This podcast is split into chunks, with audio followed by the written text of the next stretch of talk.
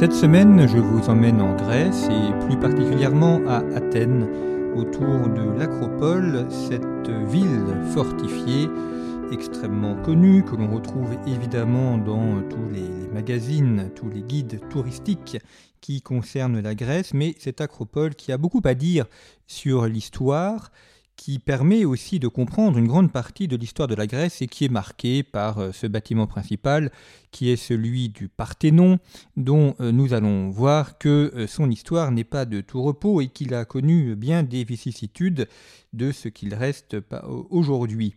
Cette acropole d'Athènes, qui est donc située sur un, escarpement rocheux, même si euh, la, partie supérieure est plane, enfin du moins elle a été aplanie euh, par les Athéniens qui ont fait de, grands travaux de terrassement, et cette façon de construire une ville est somme toute tout à fait classique, autant à l'époque antique qu'à des époques plus récentes. L'idée est simple, il s'agit de bâtir une ville sur une zone protégée, et quand on est en hauteur, on est protégé parce que c'est évidemment beaucoup plus difficile d'accès pour des adversaires. Et il s'agit aussi de bénéficier d'une large vue sur euh, l'ensemble de la plaine environnante. Nous sommes dans la plaine de l'Attique et effectivement, quand on est sur l'acropole, eh bien, on a une vue euh, qui euh, porte loin et qui permet notamment de voir jusqu'à la mer, jusqu'à cette région de la mer où il y a le Pirée, le célèbre port d'Athènes, et puis on devine, plus qu'on aperçoit, l'île de Salamine, où s'est déroulée euh, une bataille célèbre, une bataille maritime célèbre, déroulée à proximité de l'île de Salamine. Nous allons y revenir. Donc on voit loin, on est protégé, et euh, on peut euh, ainsi avoir euh, une vie qui se développe. Le problème principal étant celui de l'accès à l'eau.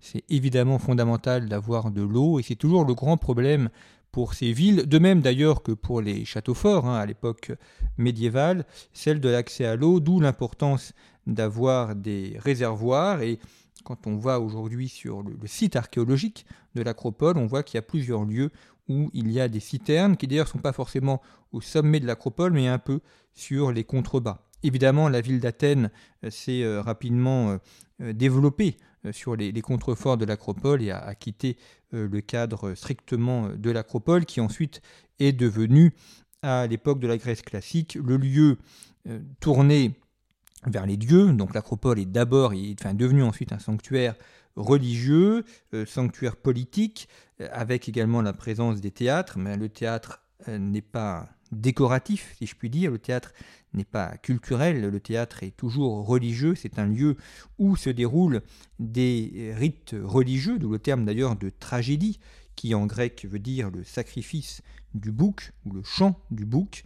Et ensuite, c'est devenu, enfin pour le théâtre, est devenu un, élément, un événement purement culturel, euh, pourrait-on dire, et de divertissement. Mais euh, l'acropole a conservé, enfin l'acropole d'Athènes a conservé euh, cet aspect donc religieux avec ses nombreux temples, nous allons y revenir, et avec euh, ses fonctions théâtrales, ses fonctions spirituelles, ses fonctions politiques.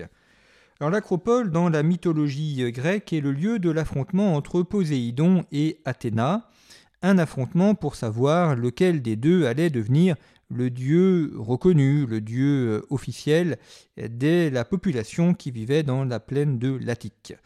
Et euh, Poséidon, pour essayer de, charmer les hommes et euh, de recevoir leur suffrage, leur offre comme présent une source d'eau ce qui est évidemment euh, important euh, quand on connaît la, grande importance fondamentale de l'eau, mais c'est une source d'eau salée, oui, puisque Poséidon est le dieu de la mer. Alors l'eau salée, eh bien, on n'en fait pas grand-chose et on peut comprendre que les populations se soient retrouvées euh, assez peu intéressées par ce présent.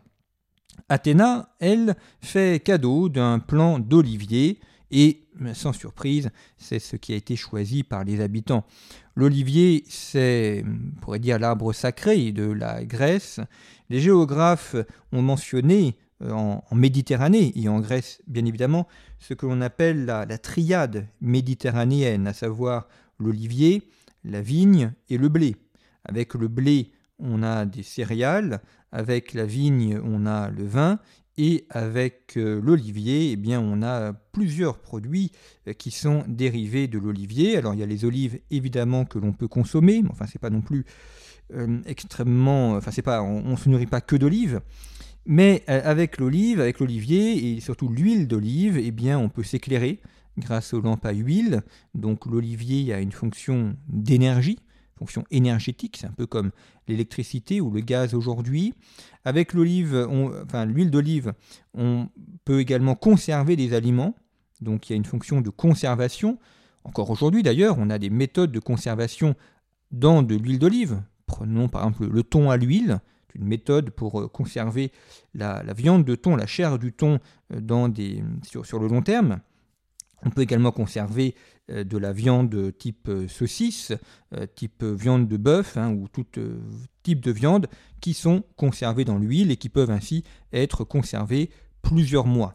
L'huile, la graisse, le sel permettent ainsi d'assurer la conservation des aliments et donc d'avoir des aliments au-delà de la stricte période où les animaux sont abattus. Donc l'huile joue ce rôle euh, important. Et puis l'huile est aussi une matière pour enduire les corps, pour soigner les blessures, pour soigner les plaies. On soigne les soldats avec de l'huile. Ça a une fonction à la fois apaisante et euh, d'ailleurs, on le pratique encore aujourd'hui. Beaucoup de savons euh, sont euh, à base d'huile d'olive. le savon de Marseille, le savon euh, d'Alep, et l'huile d'olive se retrouve aussi dans des crèmes, dans des produits de beauté variés. Donc, on a ainsi cette continuité dans l'usage de l'huile d'olive à des fins, on dirait, pharmaceutiques ou à des fins de, soins. Donc, l'olivier apporte tout cela. C'est un arbre ô combien important, et c'est pour ça que le présent, le cadeau d'Athéna, a été très apprécié par la population.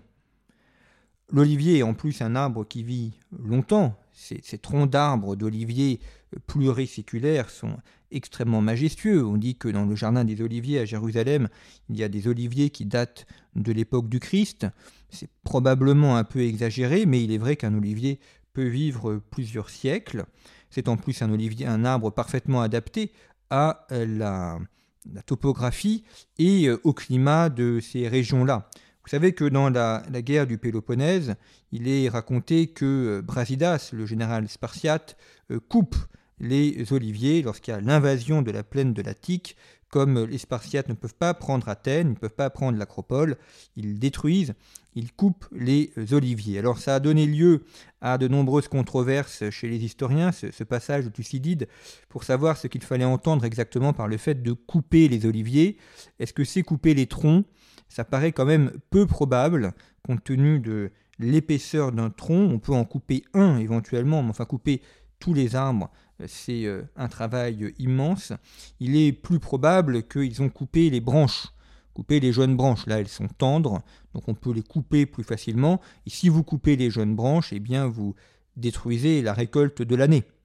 Donc c'est probablement ça euh, que ont pratiqué les troupes euh, spartiates lors de l'attaque de l'Attique. Toujours est-il qu'Athéna devient la déesse d'Athènes, elle donne son nom à la cité, elle donne son nom à la région, l'Attique, et euh, on a euh, sur les pièces athéniennes, sur les drachmes athéniennes, le symbole d'Athènes, d'Athéna, à savoir la chouette, symbole de l'animal de la sagesse, puisque Athéna est à la fois la déesse de la guerre et la déesse de la sagesse. Et euh, aujourd'hui encore, sur les euros frappés en Grèce, on a souvent le symbole de la chouette qui rappelle ainsi la drachme athénienne. D'ailleurs, la monnaie est aussi euh, la manifestation de la puissance d'Athènes. Athènes se développe euh, autour de l'acropole, donc, et puis euh, évidemment, le point le plus saillant, c'est la construction du Parthénon, ce que l'on voit aujourd'hui, et puis la construction des temples qui sont environnants. Il n'y a pas que le Parthénon sur l'acropole. Si jamais vous vous rendez en Grèce, ou si vous avez eu l'occasion de vous y rendre, vous avez peut-être vu, ou alors si vous n'y avez pas été, ne manquez pas le musée de l'Acropole, qui est un très beau musée qui a ouvert en 2009. Il y avait autrefois un musée de l'Acropole, mais il était tout petit. Il était sur le site même de l'Acropole. On le voit encore aujourd'hui, mais le bâtiment est fermé. Et en 2009, il y a ce magnifique musée qui a été fait, qui se met très bien dans le, bâtiment, dans le bâti athénien, qui est entièrement en verre et en acier. Donc quand on est sur l'acropole, on ne le voit pas trop, ça ne gâche pas trop la vue. Et quand on est dans le musée, comme euh, les murs entiers sont en verre, on a une vue magnifique sur l'acropole. Et dans ce musée sont présentés des objets, des bas-reliefs ou euh, des statues qui ont été retrouvés sur l'acropole lors des fouilles archéologiques. Alors il est vrai qu'une partie de ces fouilles archéologiques se trouve aujourd'hui à Londres, ou euh, à Paris, euh, au, Louvre. Pourquoi? Parce que ce sont des Anglais et des Français qui ont fait les fouilles et euh, une partie a été récupérée et a été envoyée en Europe, en Europe, en Europe occidentale.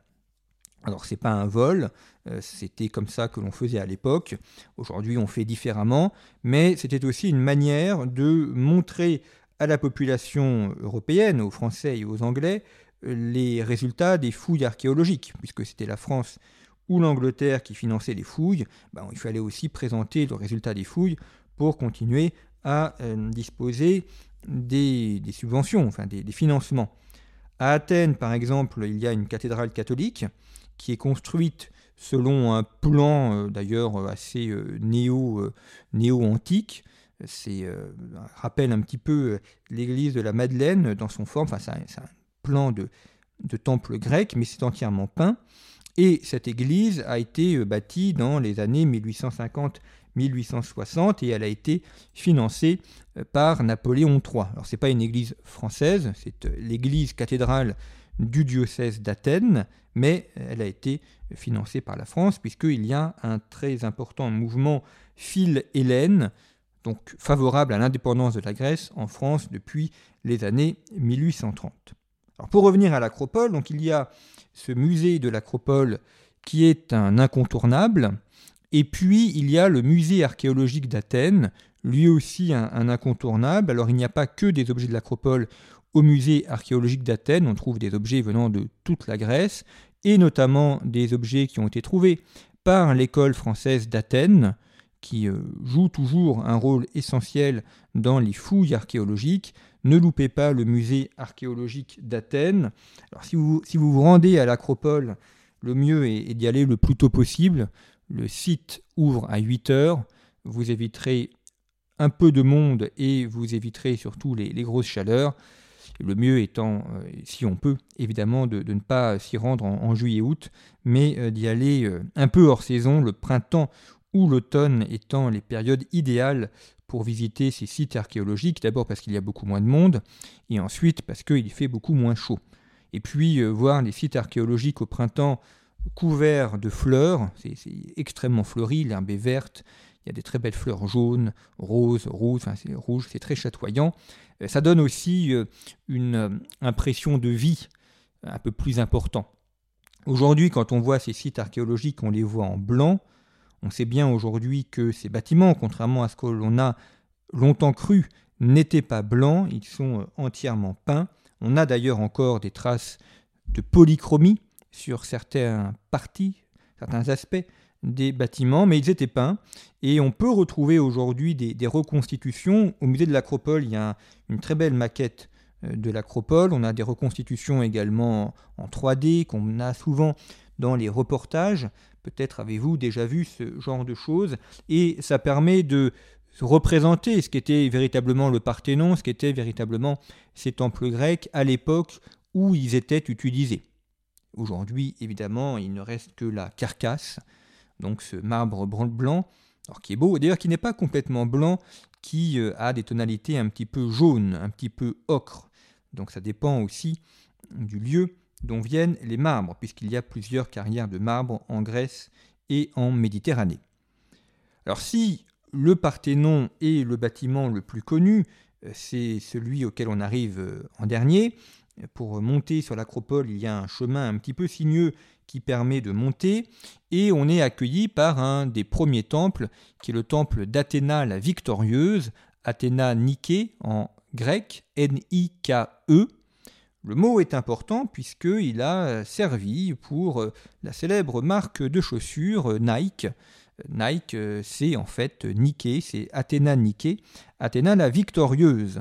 Et le symbole de Nike, qui est une, virgule, reprend en réalité la statue, enfin la statue, le, bas-relief plus, exactement, le bas-relief d'Athéna la victorieuse, où il y a sa tête, ça c'est le haut de la virgule, et elle a le bras déployé, qui est une forme d'aile, où elle tient également son bouclier.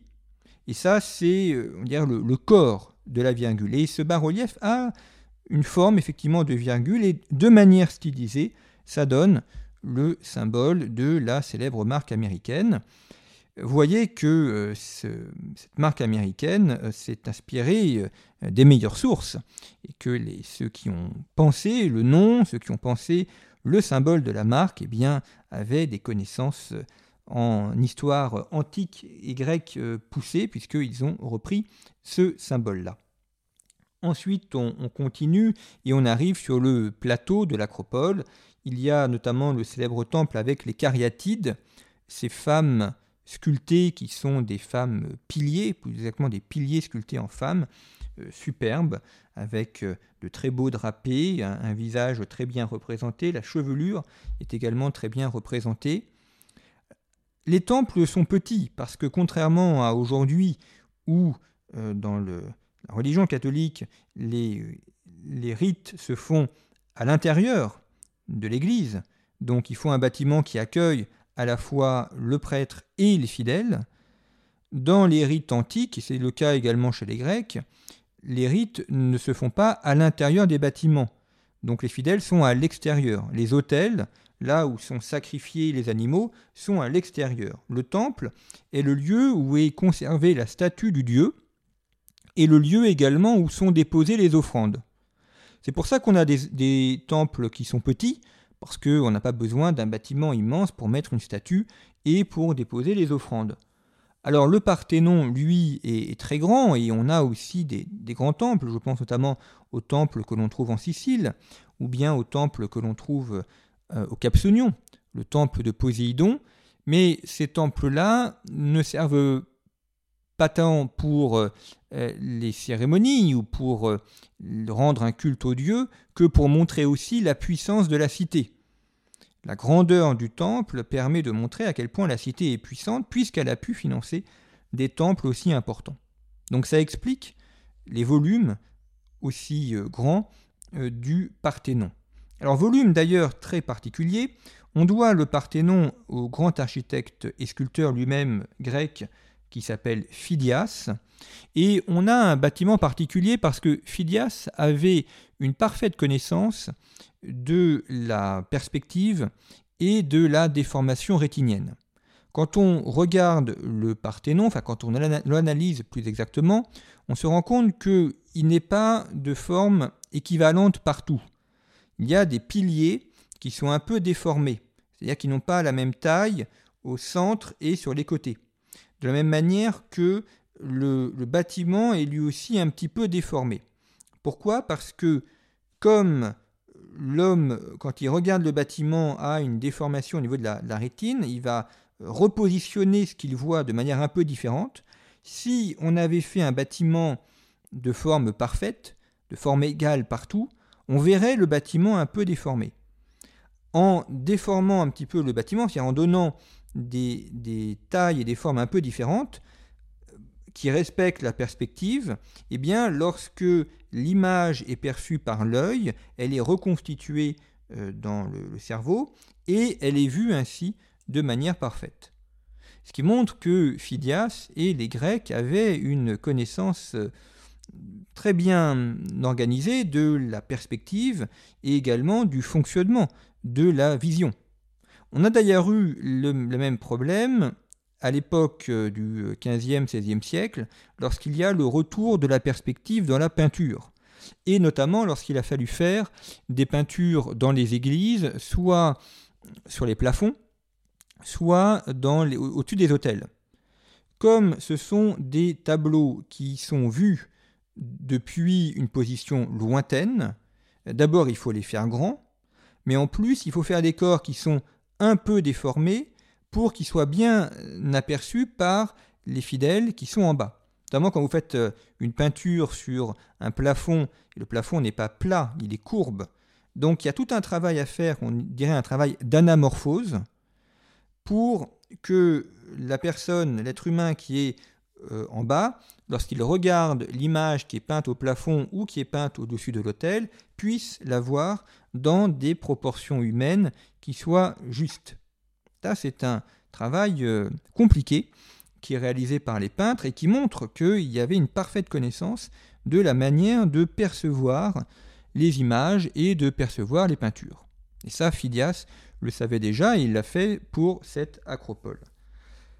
Alors, le Parthénon a été euh, créé au, 5e siècle avant Jésus-Christ sous euh, l'égide du stratège Périclès, ce qui a donné lieu d'ailleurs à quelques euh, mécontentements de la part des Grecs parce que à la suite des guerres médiques, Athènes, avec les autres cités grecques des Cyclades et de Lyonie, ont euh, conclu une alliance défensive qu'on appelle la Ligue de Délos, qui avait pour but de se protéger d'une nouvelle invasion perse. Parce que les Grecs, les Athéniens avaient vaincu à Marathon, situé à 40 km d'Athènes, mais il fallait se préparer à une autre éventuelle invasion. Et le principe de la Ligue de Délos, c'est que les cités membres payent un tribut chaque année, c'est une mutuelle, et que l'argent ainsi récolté permet de financer une armée afin de se protéger des Perses. C'est très bien vu, et ça fonctionne plutôt bien. On l'appelle Ligue de Délos parce que le trésor est placé dans une île qui s'appelle Délos, qui est une île des Cyclades, une île sanctuaire, il n'y a que des temples. Pour s'y rendre aujourd'hui, c'est un peu compliqué, il faut aller à Mykonos, donc il y a des bateaux entre Athènes, enfin les ports d'Athènes et Mykonos. Une fois qu'on est à Mykonos, on peut ensuite aller à Délos. Donc ça se fait en deux temps. Il n'y a pas d'accès direct. Sauf que les Athéniens ont ensuite transféré le trésor de Délos à Athènes et qu'ils se sont servis d'une partie de celui-ci pour restaurer l'acropole et pour édifier le Parthénon. Alors ça, ça a été mal perçu, mal compris évidemment par les autres cités grecques. Alors, au corps défendant des Athéniens, ils ont quand même évoqué le fait qu'ils avaient combattu contre les euh, Perses, ils sont d'ailleurs les seuls lors de la première guerre médique à avoir combattu contre eux, et que Athènes a été ravagée par les Perses, ce qui est vrai, puisque à la suite de l'attaque des Perses, les Athéniens ont quitté Athènes pour se protéger.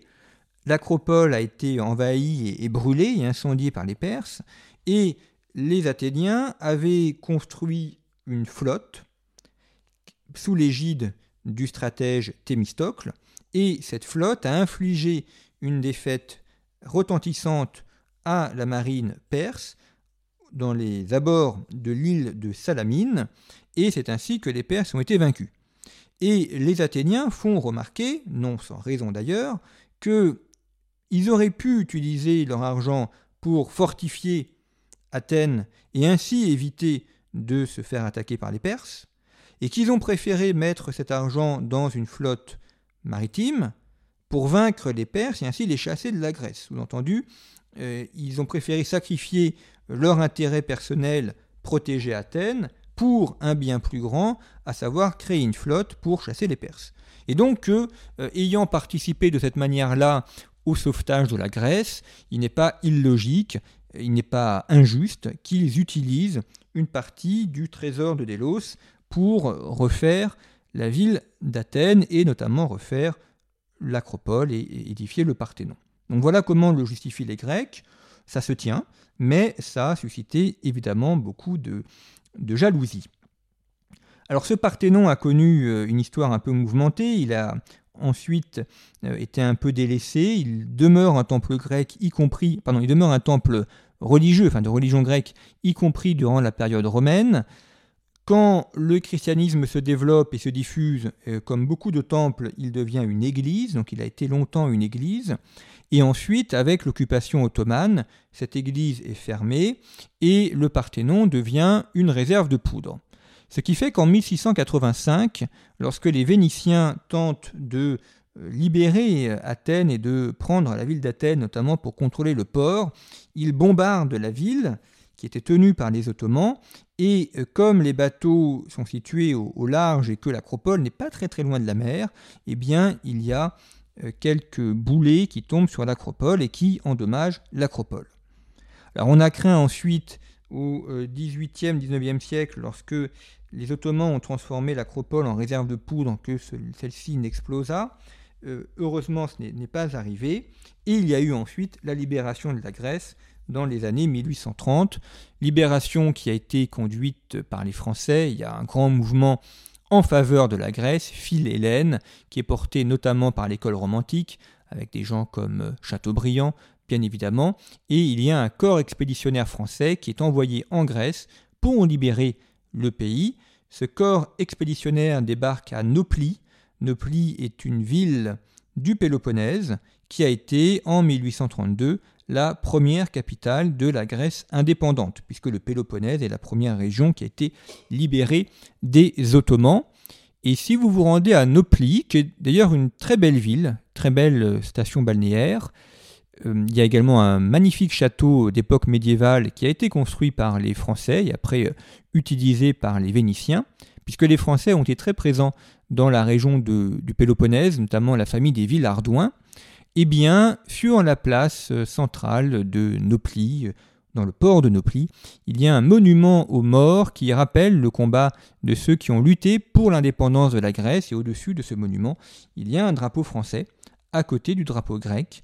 Et il y a une plaque écrite en français commémorant la libération de la ville à l'aide des troupes françaises. Donc vous voyez que ça maintient euh, deux siècles après l'histoire, les liens qu'il y a entre la Grèce et la France, puisque la France a aidé les Grecs à obtenir leur indépendance. Et ensuite, grâce à l'école française d'Athènes et aux nombreux travaux archéologiques qui ont été conduits, eh bien, l'acropole a pu être redécouverte, reconstruite, pas complètement, mais enfin, on dit restaurée, euh, de manière à mieux la comprendre et aussi de manière à la faire connaître au public nombreux qui vient la visiter.